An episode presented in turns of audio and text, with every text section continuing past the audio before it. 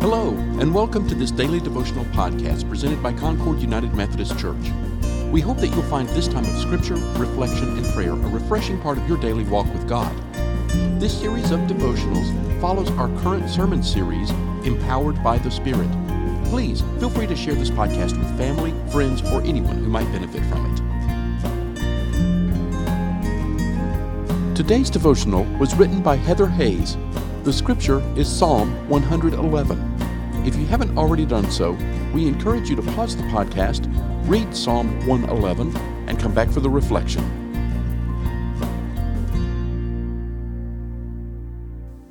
Psalm 111 reminds us why we should praise God. In the Good News translation, it says at verse 10 The way to become wise is to honor the Lord. He gives sound judgment to all who obey his commands. He is to be praised forever. We can become wise by honoring the Lord, attending church, reading the stories passed down by generation by generation, and over a period of time, we are able to look back and see how the heroes of the past have struggled and how they praised God in the most dire of circumstances. We as Americans have our own struggles in our own country. Poverty exists, it may feel like anywhere we look, crime can be found in all its ugliness. Food insecurity is abundant, and the list can go on. But in all of this, I can also say, I have never been forced from my home. I have never so feared for my life that I needed to flee, and I have never lived in such poverty that I had only the clothes on my back and no food or water for days. I can go into any number of churches of my choosing on Sunday and sit in a comfortable chair and praise God without fear. I have walked with a people in my time, though, that have experienced all of those things and are still experiencing them today. The people of South Sudan fought for their country so they could freely worship in a Christian manner without fear.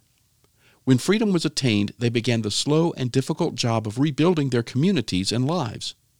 Attending church for the first time there in a remote village called Logo included plastic lawn chairs and tarps and sheets to keep the sun off us. The service ended early. We were only two hours into it because of driving rains. There was singing and praising like nothing I have experienced here. Another church experience in a village called Pakuka, we sat in a brick church that had slab cement pews and an outhouse out back.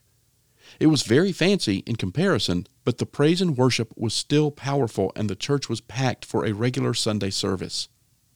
Our next visit to be with our friends of South Sudan was much different. They had been traumatized by a civil war. Many of the people had watched as loved ones were murdered, and the survivors had walked for days through treacherous stretches of countryside to reach Uganda. They were then processed, given a tarp, a blanket, and a small amount of food rations and designated to a refugee camp area. When they reached their camp area, the ground was hard and rocky, water was scarce, and there was no housing for them. They scrounged up wood, and with their tarps they constructed tents for their homes. They slept on the ground, ate the rations given, and once again began the work of rebuilding their lives and communities. We drove into camp, and our hearts broke at what we saw. The endless rows of tents huddled together, water trucks bringing in muddy water. But when we got to the area where our orphans had been gathered, we were ushered to a place where there were several trees. People took down their tarps from their homes and started tying them together. People brought stumps of wood and blankets to sit on, and the kids carried our plastic chairs we brought, and we gathered for church. We gathered and sang. We danced with exuberance, and the pastor preached with a fire that would have made John Wesley proud. The prayers rolled out of other church leaders in a variety of languages, but it didn't matter that we didn't know what they were saying. Worship happened, and when it ended, I remember saying to my husband that I thought that was the fastest church service I had ever been to with them. Wes said, Heather, we've been in church for almost three hours. As we drove through the camps later that week with some of our South Sudanese friends, we came to a large tree with a cross carved in it, and around that tree people were gathered. I asked my friend Mandela the significance of the tree. He told me when they first came to camp they wanted to put God first, but they had nowhere to gather. The area is mostly Muslim. So they would find the biggest trees to gather under, and the South Sudanese would have service. The crosses were carved into the trees to keep them from being cut down and used for firewood and lumber. We stopped, and there was an immediate intaking of us to their small gathering of church leaders. They sang and danced, and I realized what I love most about the South Sudanese had not been taken from them. They had lost their homes, access to food, farmland, clothing, family members, basically everything, but they had not lost their love for being a people of God. Their friendly, warm laughter, their thankfulness for the simplest of gifts like a bar of soap or a piece of sugar cane, but most of all their connection to the Holy Spirit. It still burns in them, and they worship with it flowing from them, and they share it without fear of running out of their own supply. There are never truer words to me than in Psalm 111, verses 4 through 6. And it tells us, The Lord does not let us forget his wonderful actions. He is kind and merciful. He provides food for those who honor him. He never forgets his covenant. He has shown his power to his people by giving them the lands of foreigners. The South Sudanese are an amazing people. They struggle for the most basic of things, but they still gather with a power that keeps them together and surviving each day. They now have made that inhospitable land into farmland.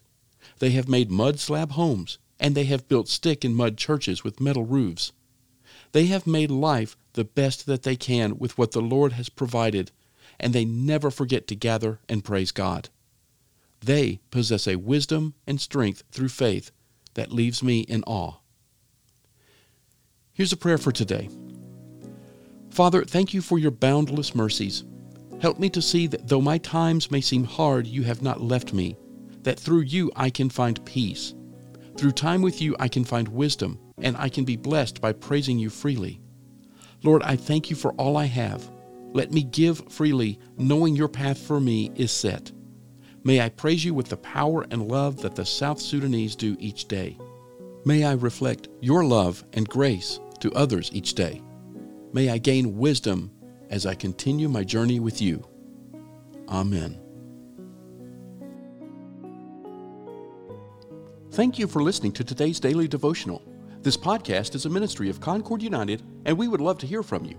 To contact us, please send an email to podcasts at concordunited.org with daily devotional in the subject line.